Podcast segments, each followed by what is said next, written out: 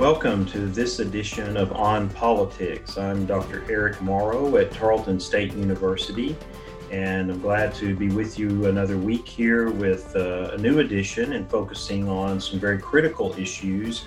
Uh, first of all, I'll, say at the, the, outset that I do not have an interview today, so it's it's all me for the show. Uh, so that may be a good thing for some and not so much for others because we really strive to get quality interviews. And I worked on that this week, but it just did not happen. So we are focused on several issues, the first of which is something that's been very much in the news as of late. Uh, it has been for off and on for a number of years, but even more so recently with all of the focus on racial tensions and racial justice and police reform. Uh, but this is the issue of statues. Uh, this has come back into the forefront, and as we have seen, uh, many uh, statues have been taken down, uh, and others are being debated about whether they should be there or not. And so, the, the title of this segment today is If the Statues Could Speak. And so, we'll get to that at the conclusion of the segment. Uh, but I want to start out first by what we heard in the news this week, and and that is the the focus on the Stone Mountain uh, monument, uh, which is carved in the side of Stone Mountain in Georgia, and discussions about what should be done uh, with this monument. And of course, it's it's very polarizing, as many of these statue debates have been, uh, in that you have uh, people, activists, uh, advocacies for racial justice, and so forth that say this monument needs to be removed. Uh, so that that's one side of it, and looking at the connection of the Confederate leaders that are um, memorialized in that monument, and the connections there with slavery and with the the preservation of culture in the South that was so much a part of the drive uh, for the Confederacy in attempting to break up the Union and um, uh, to ha- determine really their own own direction. And so you have that on one side. On the other side, you have uh, many others who say, well, this is a, a major attraction. Uh, some, of course, looking at it in terms of what it what it stands for, or at least the identity that it portrays. And we'll get into that in a moment. Uh, others saying, uh, look, this is a part of our history and we need to put it in the proper context. Uh, so this is kind of the middle ground there that's saying that, you know, some of these things remind us of a time and an era of great difficulty, of struggle, of, of, of trying to extend the values that are enshrined in uh, our, our Constitution and the Declaration of Independence in terms of what established government and the, the, the structure of a free society and how we govern ourselves. So there are those that are saying we need to put this in the proper context. We need the, the, the part there where Stone Mountain is. This needs to be uh, much more about telling the story of that era, what happened, what we need to know and remember from it as guidance for how we engage with these issues and understand them today so here you have all of this converging uh, on this monument and the reason why this monument becomes such a, a focal point is it's considered uh, in, the, in the language of those who, who, who have uh, recognized it as the granddaddy of confederate monuments it's the it's the the major one it, it's it's large it's big it's a mural in the side of a mountain and so there are concerns uh, about how, how do you address this? How, how do you navigate uh, through this? And so this has been in the news, and it, it, really shows the complexity of it. It shows the complexity of this issue uh, in a number of ways. Uh, one, with this monument, would be the challenges of actually changing it or removing it. I mean, the cost of millions of dollars for something this large uh, to uh, to try to change it. but it's also the recognition that uh, the monument itself uh, has its roots, as do many other monuments, uh, in an era, a time period, not going back to the Confederacy, but later, uh, that was trying to preserve uh, an identity, um, a, a, connection with the heritage and culture of the South, which included some of these areas, racial injustice, and of course, slavery uh, that uh, are very, very challenging and, and, need to be addressed and need to be part of our conversation. And, and, and then also to groups, we have, there's more, there's fringe groups, radical groups here that uh, um, uh, they can't look uh, at other uh, races or other human beings with equality. They uh, they perpetuate some of these really horrendous ideas uh, about about race and about and, and, ideas that that are not inclusive and recognizing the dignity and respect that should be shown to to to any other human being. Uh, and then you also have other groups too that that certainly want and advocate the removal uh, of these kinds of statues and, and sometimes even by force you know so we've seen some of that as well. So you throw all this into the mix and it certainly becomes very political it becomes very very challenging uh, to do this and so i don't want to focus so much on the stone mountain issue as much as it brings back to conversation and back in front of us a lot of other uh, statues uh, that are around the country and certainly in the state of texas uh, that are at the at the focal point of this controversy. And one of the things that we need to do in approaching this topic, and this is where I tried, uh, I really wanted to get a guest on here that a historian that could uh, that would be able to go back and look at this. And I'm going to be posting some articles on the Facebook page that's on politics with Eric Morrow.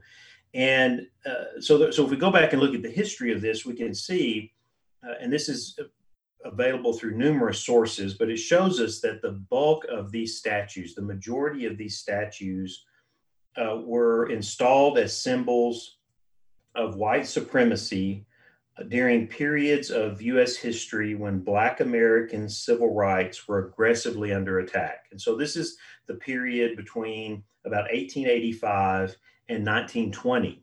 And this is also known as the Jim Crow era. It's post Civil War, it's post Reconstruction. It's a time when governmental control was returned to the southern states in, in the 1870s and into the 1880s, in which states began to try to reverse uh, laws or put laws in place that were discriminatory, uh, both in, in all areas social, political, economic, to try to uh, uh, counter uh, the the changes that had been made by the Fourteenth Amendment and uh, by um, uh, the federal government in extending rights to vote uh, and other rights uh, to African Americans. And so this is a very challenging period in our history. It, it, it's it's very challenging for the nation as a whole, but it's certainly very challenging when we look back at this to see the levels of discrimination that came out of a, a culture and an era and a time uh, that that that was racist in, in many ways, uh, that uh, sought to, embed that and, and to perpetuate that in, in, in, a lot of ways through different uh, means and mechanisms and structures in society. And, and so this is some of what we're still dealing with today. I mean, those of us who teach uh, civil rights history, teach political history, uh, we make these connections. We go back to this period and we see how this is perpetuated. And, and the, the erection of these monuments, of these statues that commemorate um, uh, Confederate leaders, uh, are, are part of that because they happened during this time. Uh, uh it, it's very clear uh, that the, the, the, focus during this time in, the, in the early 1900s uh, were connected to these sweeping laws to disenfranchise Black Americans and to keep a society uh, segregated. Uh, it, it, was a kind of a way of taking Civil War history, uh, but but also, even though it, it was uh, the Confederacy came out on the losing side, it was to kind of remake it and shape it uh, in a way that memorialized what what the old South was and what what it uh, what was at its core and what was uh, really a part of a very hierarchical structure to society with uh, a very agrarian, but also then you know power, political, social, economic power vested in uh, the wealthy, the plantation owners, uh, and the, and to perpetuate that structure and, and those ideas and ideals. And so we see this as really the first era, this this post post Civil War post Reconstruction era uh, was a time where uh, really the goal in perpetuating this culture uh, was to prepare future generations of, of white Southerners to respect and defend the principles of the Confederacy. Uh, so th- this could be. Uh, I want to talk about three different eras here, and this is the the really the first one. Now, the, another round of these statues continued to be made uh, and to continue to be erected as we move uh, further into the 1900s and into the 1920s. Uh, from 1920 to 1940, uh, this this kind of second wave of statue building was a time period when we saw the attempts to address uh, lynchings, uh, the practice of lynchings uh, in the South. And this is a time when African Americans themselves were trying to work through the legal system. They were trying to work with presidential administrations. They were trying to work through Congress. And eventually, this is through the courts of trying to make a lynching uh, illegal. And, and of course, lynching here was the uh, people taking uh, the law, taking what they saw was justice into their own hands uh, without going through proper procedures, proper investigations. And it, it just, a, again, a terrible period in our country when uh, you had thousands of people who lost their lives uh, without due process because people took matters into their own hands and, and did not respect the laws that were in place in our country or see that those laws applied to every individual. So, this was another period when uh, the push was on to address the lynching issue. Uh, when uh, the, there were there was a pushback against this in trying to in, in, in trying to perpetuate again this culture and this identity. Um, during this period, a significant portion of these monuments were erected on courthouse grounds. Again, connecting here this idea of, of the Old South, of the Confederacy and its, uh, its culture and its ideals uh, with governance.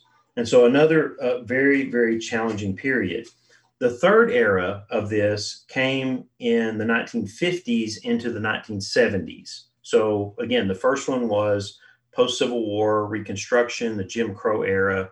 Second period was the period of, of, of pushback uh, by uh, Black Americans on related to lynchings and trying to get government to respond to this and to apply the Constitution, apply due process.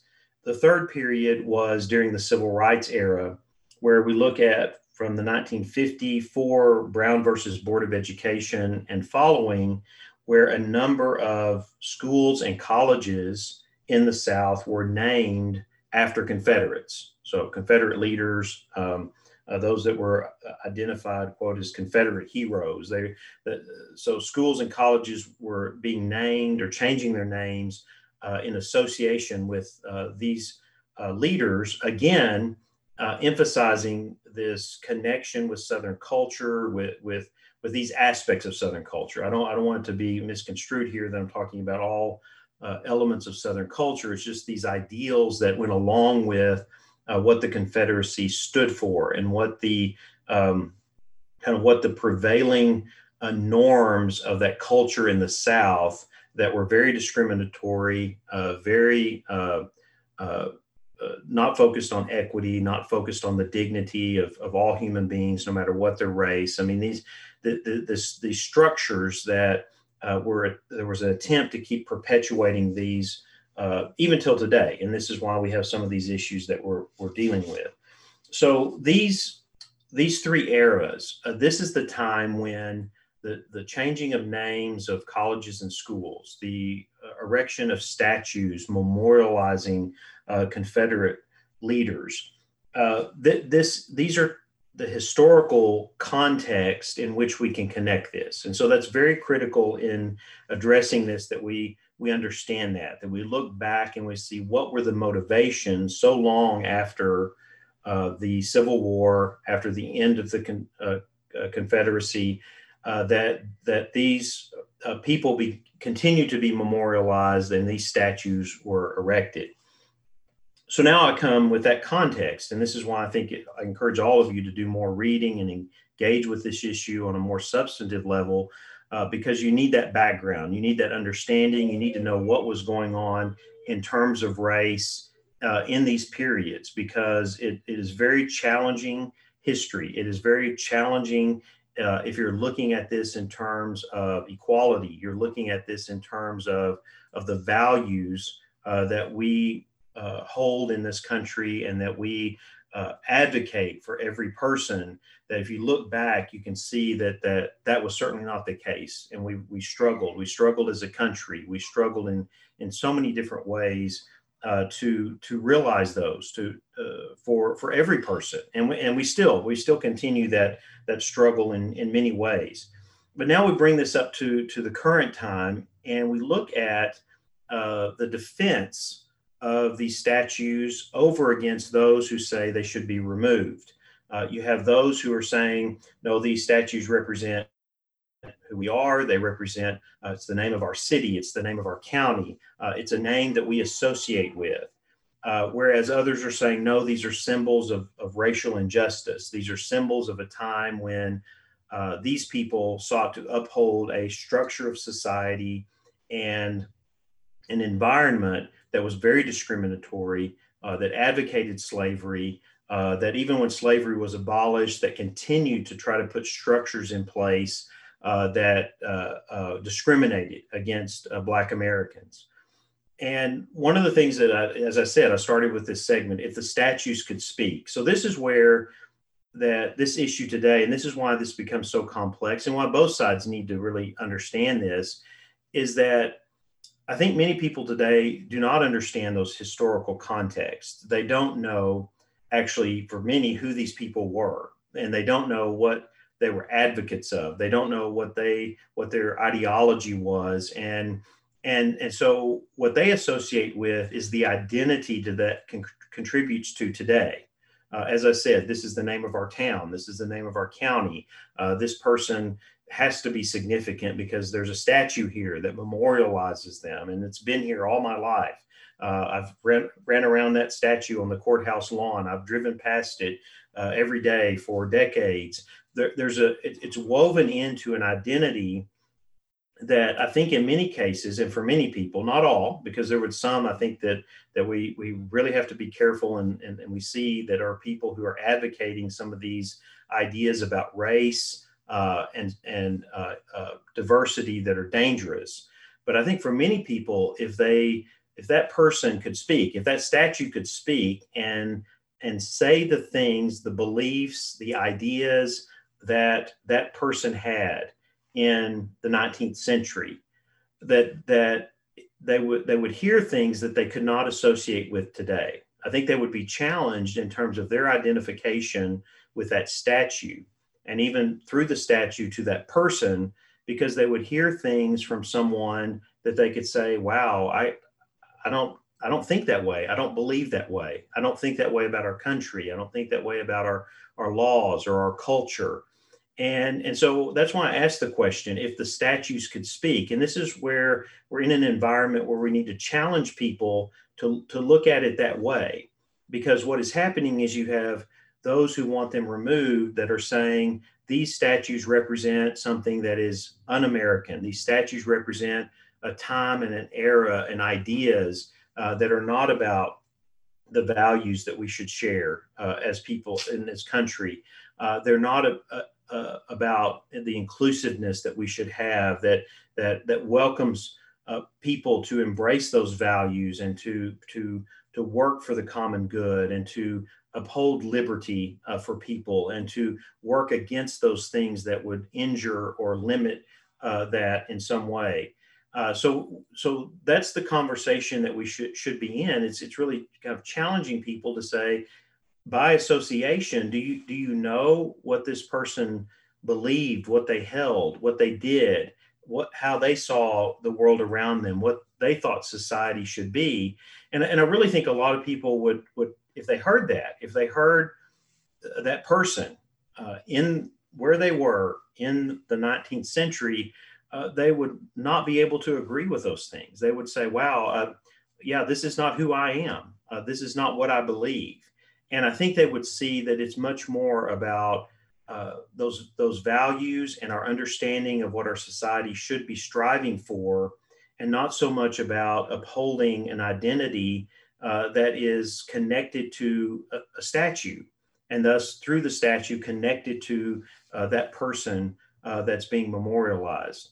So I ask you to think about that. If the statues could speak, if, if that person could speak today, what are the things that they would say that might be very contradictory or very challenging to the how we identify ourselves as citizens of our communities, as as uh, Americans, as as we associate with the values that we think are critical and necessary uh, for a, a, free society, a thriving uh, democracy, uh, and I think it will give us a greater depth of understanding of of this challenging issue and what really decisions need to be made on people coming together and having honest conversations around these issues of race, around these issues of identity, what these statues represent, and the decisions that should be made to to broaden that identity. Really, to if, if there are things in the way that that that that are negative and limit the identity that we should have and the values that we should share,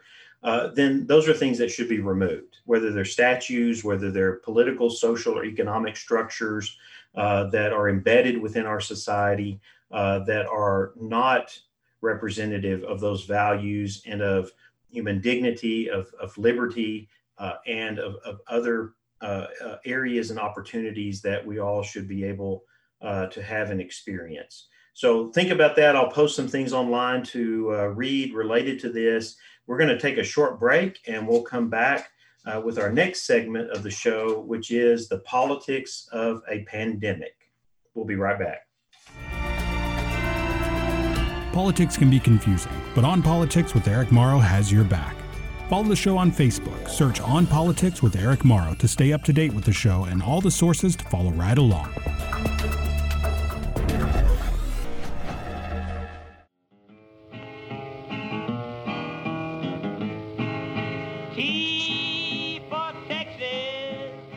Texas is a Texas based history podcast from historian Dr. T. Lindsay Baker. Find a new episode every Thursday morning wherever you get your podcasts.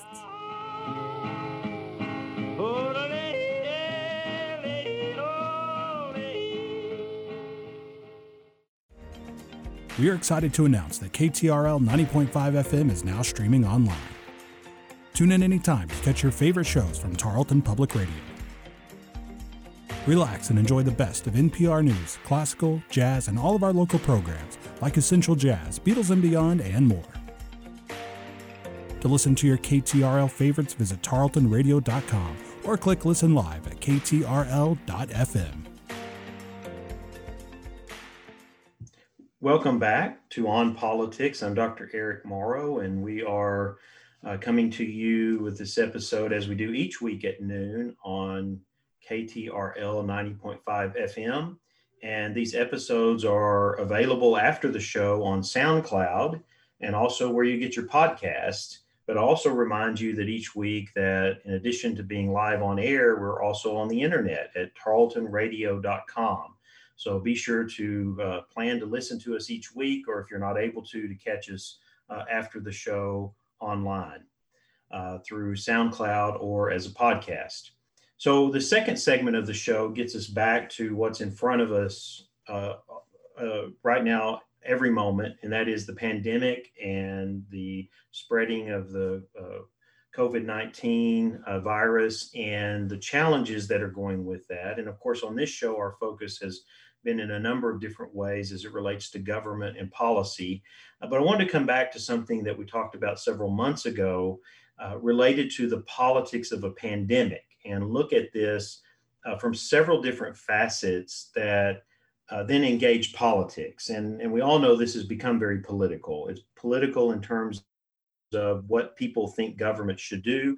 Uh, it's political in terms of the response of political leaders and how then that is addressed within a political environment, a very highly charged, polarized, partisan environment where if one person does one thing, the other side is, is going to be critical of that.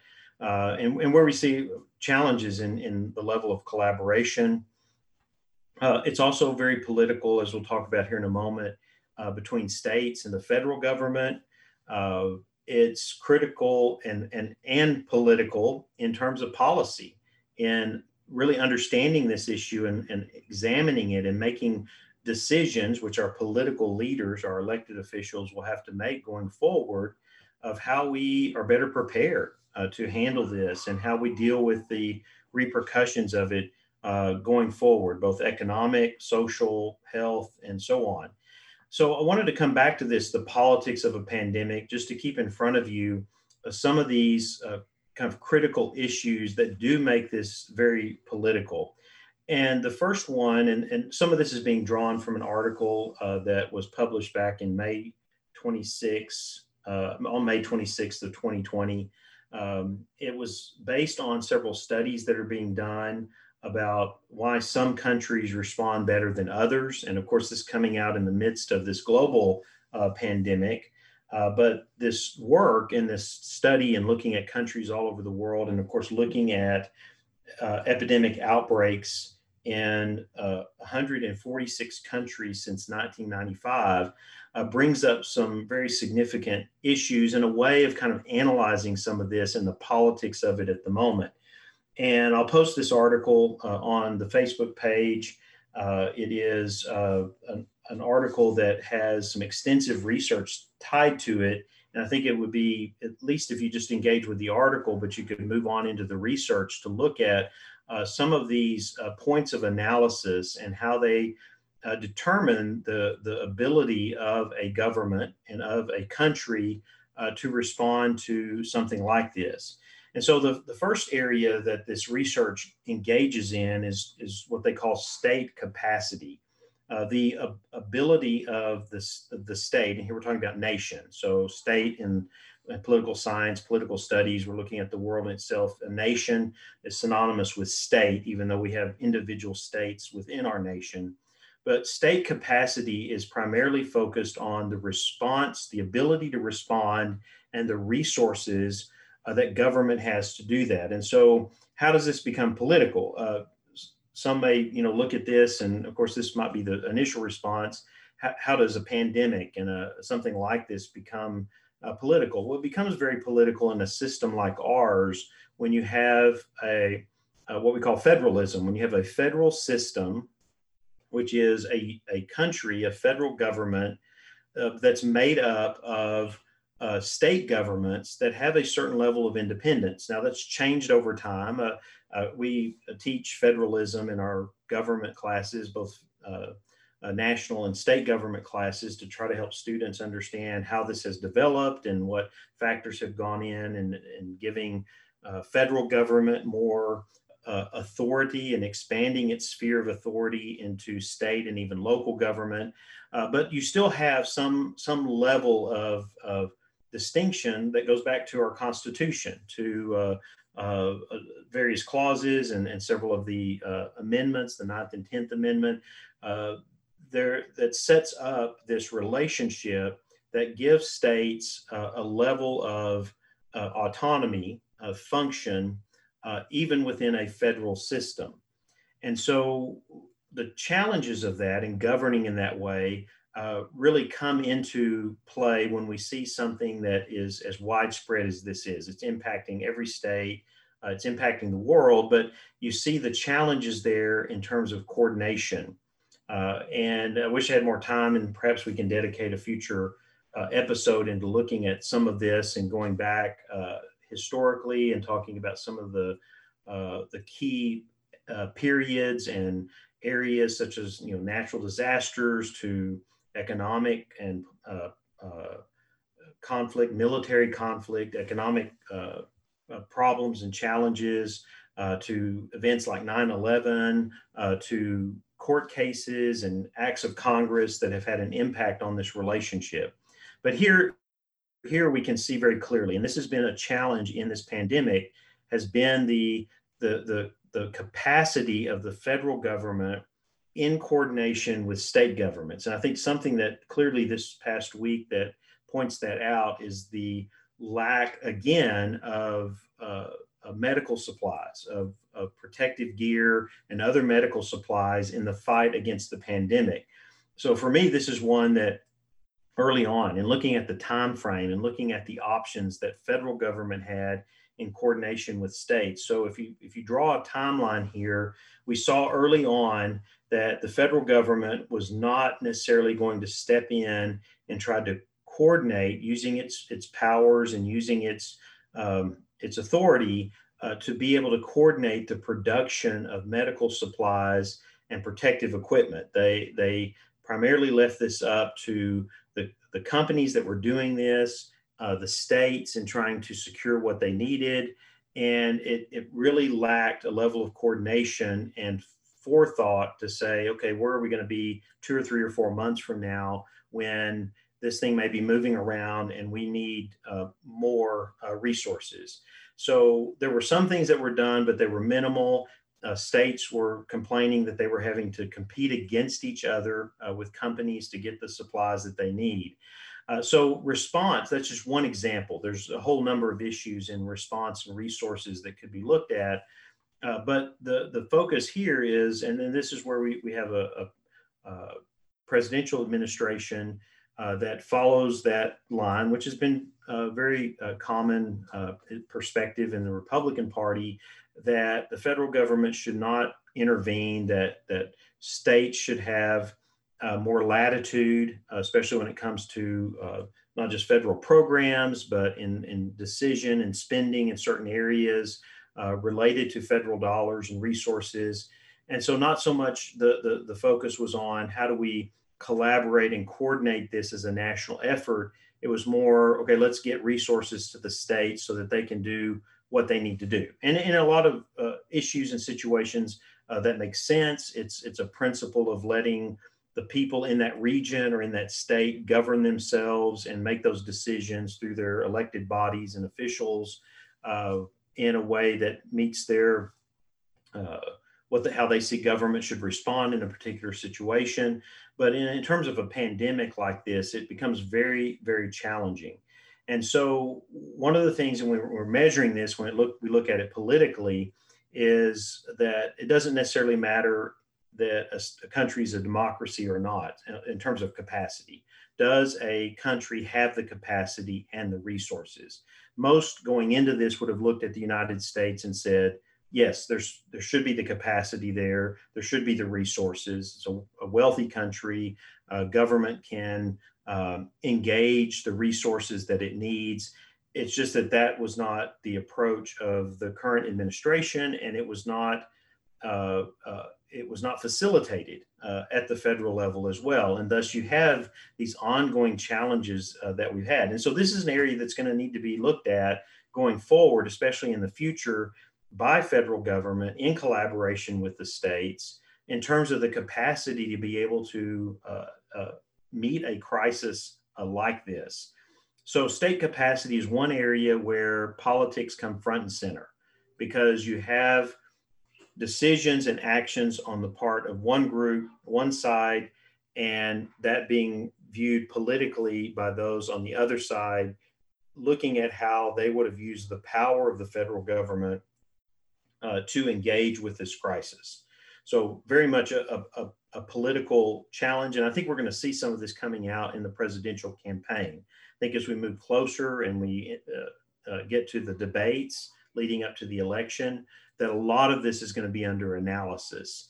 And it will also go back to the Obama administration. Uh, the Biden strategy, strategy will probably be to look back at the preparations that were made by the Obama administration and maybe even back further to be prepared for something like this, as well as what his ideas would have been if he would have been president over against uh, what, what Trump has said and done and what his administration has done in the midst of this. Uh, and so that that's to we're to definitely see politics on stage front and center uh, when that happens.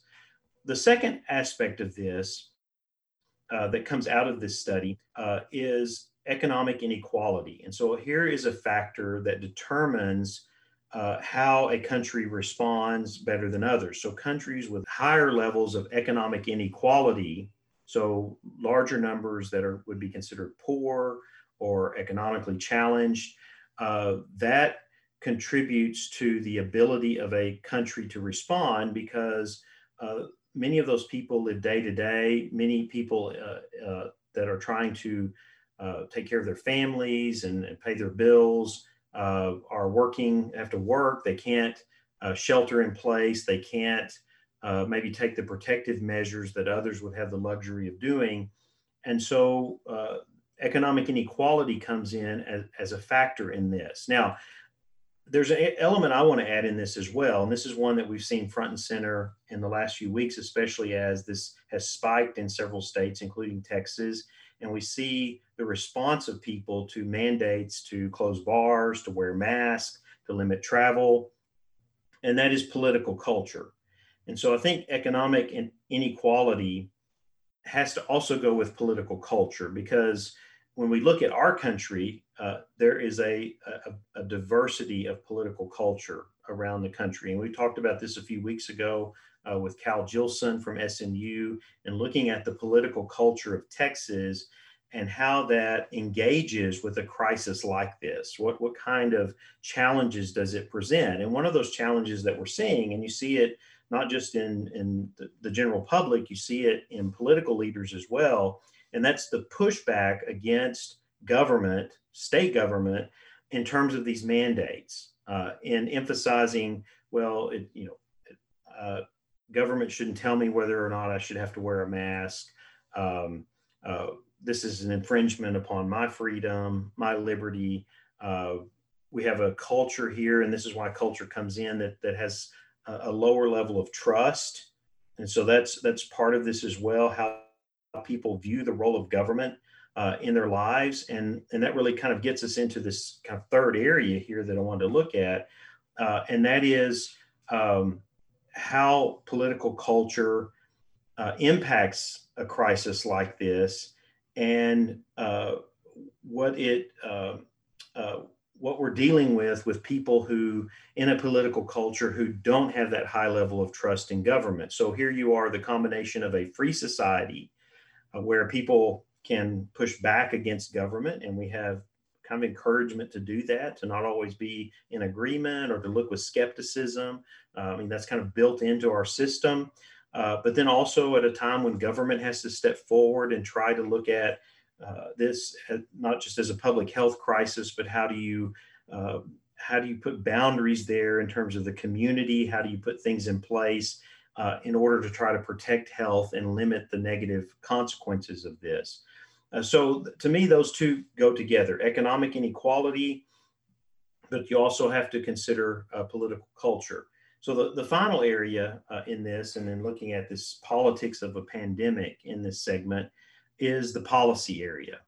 Uh, it's an area that has to be examined because you have to look at uh, what room historically and at the present time is there uh, for policy formulation and uh, implementation that uh, uh, direct is directed toward the crisis. So what I mean by that is that uh, what has come before this that makes this more challenging. So in Texas, that would, for example, would be is that public health policy in this state has not been in the forefront. Uh, that has not necessarily been, been seen as a primary role of state government. And so our public health emphasis in the state uh, is certainly challenged and always has been in terms of resources and the ability to kind of engage with a crisis like this. So that's where we were talking about with Cal Jillson was that it's kind of a can be a perfect storm. You have the challenge of of limited public health focus with a challenge of limited trust in government and then it makes this mix where you know people are just not going to follow many people are not going to follow the directives that that government is trying to give. But it also becomes very political when you move forward and looking at okay how do we go from here and address these issues and be better prepared for what will happen in the future? How do we go forward and address through policy making the consequences of what has happened on a number of fronts, not just public health, but economics uh, and other areas as well. And so that itself becomes very political because it's often driven by political ideology. How do I view the role of government and what government should be doing? How what is the, that role in this issue and in this crisis? Uh, so that becomes very politically charged because that factors into interest group advocacy, it factors into political party agendas, uh, it factors into the views of constituents for someone who's trying to get elected to office. And then, of course, it factors into uh, the dynamics of legislative bodies uh, and party identification uh, in both the, the legislature and executive and, and maybe even in the judiciary at, at points and times. So the politics of a pandemic, this is something that we should be very much aware of. Uh, looking at one, as I said, the dynamics between state and federal government, state capacity or, or national capacity to be able to respond to this. The second area is connecting economic inequality, uh, or not just connecting, but talking about political culture and how that views government and government's role, in addition to the, the, the numbers of people that may be challenged uh, to follow uh, public health mandates uh, because they, they have to be out there, they're going to be exposed, they have to work, they have to be in an environment that may uh, uh, create health risk for them. And then, of course, the policy area. This is very political as well, uh, because then you're talking about how do we address this and what is government's role in responding to this or being better prepared uh, going forward. So we'll come back to more of this as we see these things developing uh, in this election cycle, uh, as we see uh, what administration is in place uh, post-election, as we look at the Texas legislature convening uh, in the spring and looking at some of the impact of this uh, on the state, to know that politics is very much involved in what is happening and what is going to be happening related to this in the months ahead. We're going to take another short break and we'll be back for our third and final segment of the show today. Be right back. It only takes a minute to find out if you may have prediabetes, and you can do it at doihaveprediabetes.org. But you're probably not going to, are you? Kids, work, listening to the radio. You're busy, which is great because busy people can't get prediabetes. Oh my, I read that wrong. they can. Should have worn my glasses. So visit doihaveprediabetes.org and take a short test because prediabetes can be reversed. Brought to you by the Ad Council and its pre-diabetes awareness partners. Hello, I'm Janice Horrock, and my radio home is KTRL 90.5 FM for news. From Feature Story News in London, I'm Ollie Barrett. Sports. Touchdown, Tarleton Texans! Jazz and classical music. Welcome back to On Politics. Glad you've joined us today as we get into our last segment of the show. I appreciate you uh, staying with me here with a full show of just me. Uh, we'll hope to have someone in the interview chair next week again as we look to discuss other critical and very timely issues uh, in the realm of politics, government, and policy. This final issue today is something that uh, we talked about uh, about six weeks ago or so when we uh, interviewed James Dickey, the chairman of the Republican Party of Texas, and that was the upcoming meeting of the Republican Party, its convention, actually, uh, that is or was planned to be held in Houston next week. And so this uh, uh, news that is coming has come out this week, especially with the spike in cases uh, with the coronavirus pandemic here in Texas. The news was that uh, the city of Houston, under the direction of the mayor and public health officials there, uh, were canceling the convention. Uh, now, this is a convention that would have drawn approximately 6,000 people. So it's one of the largest political conventions in the nation, if not the world.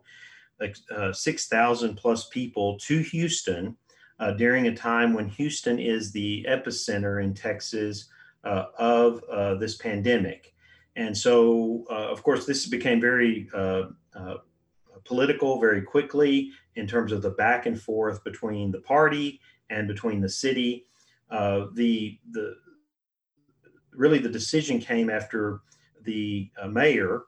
the, the mayor is Sylvester Turner, and he directed the city's legal department to work with the Houston First Corporation, which operates the convention center, uh, to review that contract uh, with the Republican Party. And so then a letter was sent uh, to the state Republican Executive Committee uh, earlier this week and the state party's governing board that canceled uh, the gathering. So you can imagine the response here. Chairman Dickey, who we interviewed uh, a month or so ago, said that the party's legal team was reviewing the letter uh, and that they would have an update. They were looking at what legal options they could pursue. Uh, they did have a plan in place uh, to have a virtual meeting, but they do have contracts with vendors, hotels, and sponsors. I mean, here we are a week out, and of course, the challenges of canceling a major event like this. And so this has become uh, very controversial. There'll probably be more going on uh, with it this week. Um, the uh, earlier in the week, the mayor had warned that health inspectors would have the authority to shut it down if certain guidelines were not followed. The you know, party officials had agreed that they would follow various safety practices, uh, and they had uh, voted to uh, proceed with the event. And then came Turner's announcement on Wednesday, uh, in which Dickey criticized, saying it was seeking to deny political parties critical electoral function, uh, especially, and this is what they pointed out, after the mayor recently allowed protesters to demonstrate. So the the, the demonstrations in Houston, the uh, there was the, the, the parade and demonstrations after uh, the the death of George Floyd. Um, so this is now in back and forth and we'll see what happens if they are online or if they actually try to have this in person or not uh, but very very challenging and i bring this up because i also want to direct our attention uh, to another convention uh, that is planning to happen face to face and that is the republican national convention. And so this convention has been moved. It was moved from north carolina to jacksonville florida. But this past week uh, a group brought a lawsuit. Jacksonville Jacksonville residents who live and work near the Veterans Memorial Arena, where the convention is set to be held, uh, filed a lawsuit arguing that the convention will be a nuisance, uh, injurious to the health, wel- welfare, and property rights of the plaintiffs, and result in massive spread of COVID 19 among the persons in attendance and throughout the city of Jacksonville and Northeast Florida. Of course, as you may know too, Florida is another epicenter uh, of the growth in COVID 19 cases. And there's the concern here based on what happened in Tulsa. You know, one, of the things that the plaintiffs point to in this lawsuit is that the Tulsa rally, uh, because of the refusal to wear masks or practice social distancing, uh, that it, it, resulted in a, a spike in cases. Uh, there, they're also giving an option here if the convention cannot be shut down entirely. Uh, they want for limiting attendance to only 2,500 people instead of the 12 to 15,000 attendees uh, currently expected. So here we go. Uh, and then this really the title of this segment is to convene or not to convene. I mean, in that we are in the middle of this crisis. Uh, this becomes a very political issue because you see that in Texas, the Democratic Party had their convention virtually this past month.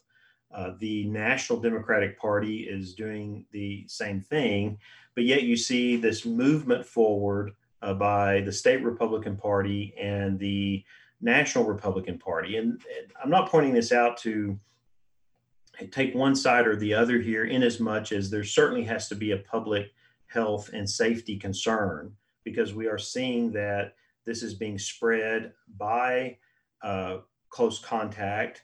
We are also seeing that the most vulnerable in terms of serious health issues and possibly even death are, are those who are 50, 55 or older. And that certainly is the primary uh, age group uh, of those attending uh, these conventions. Uh, that this could be disastrous. I mean, that that's that's very much a, a, a should be a concern, and then how is that mitigated? And and though some are saying, okay, mask, uh, uh, hand sanitizer, social distancing as much as possible, uh, they're, they're trying to put in safety precautions to address all of these things. But again, it, it, it and the other things that we've seen and what's happened with this uh, virus, not just in this country, but around the world, this has the potential here uh, to be very disastrous. And, and I think it's overly optimistic to think that they can get through these kinds of meetings with this number of people and not expect there to be some significant consequences in terms of sharing this. But you can see that this again becomes very politicized because it's it's and then this then impacts uh, how people who identify with those parties are viewing other implications of what we should open, how we should reopen, of everything from public schools in the fall to um, uh, uh, you know businesses and, and, certain types of businesses, or where, whether you wear a mask or not. Uh, th- this is where all of this is kind of getting mingled together and makes this very unique and unprecedented. Uh, not only in terms of a crisis that we're seeing, but also in terms of, of how it just impacts politics in general uh, and how uh, at, at, times here, I think, and this is, I'm, I'm, not saying this pointing at one side or the other. I think we, we can see this with people, whatever side of the political spectrum they're on or whatever party they identify with, is that decisions, critical decisions, are not being driven by data and information. Uh, they're being uh, driven by, well, I'm of this party and this party is saying this, and so therefore I accept it. Uh, and that that is concerning in and of itself. That's concerning because uh, one, it doesn't necessarily question those things based on what data and information is available, uh, but also it's kind of a blind following uh, of of people who many times are not experts in terms of these issues. They may be experts in terms of politics and and practices of governance and so on, but they're certainly not health experts. Uh, the other side of it is that it becomes very challenging because uh, you have people who are, are just not questioning it. They're not they're not looking into it for themselves. They're not making decisions on their part uh, that could be that could protect them and could uh, be of benefit to them. And so I think that's this is where it becomes very critical. I think for all of us, no matter where we are on the political spectrum, is that we recognize that in terms of of the political environment and what is happening and how it influences us and that we work to to get more information that we're not just following this blindly but that we are ga- engaging in these issues in in a way that says oh, i want to learn more i want to know more i want to uh, be informed myself so that i can make the decision not based on my party affiliation. You know it's one thing if we apply a certain political ideology to what you think government should do or not do but it's another thing to just kind of follow that blindly just because your political party says that's what you should do. So that's it for us today uh, on the show. Thank you for joining us. Uh, welcome you each week right here on KTRL 90.5 FM, and we'll look forward to being with you again next week on politics.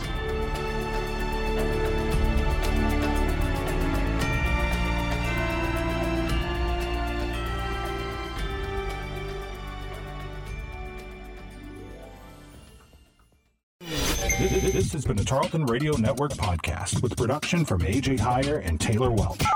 Find more great shows by searching Tarleton Radio Network wherever you get your podcasts.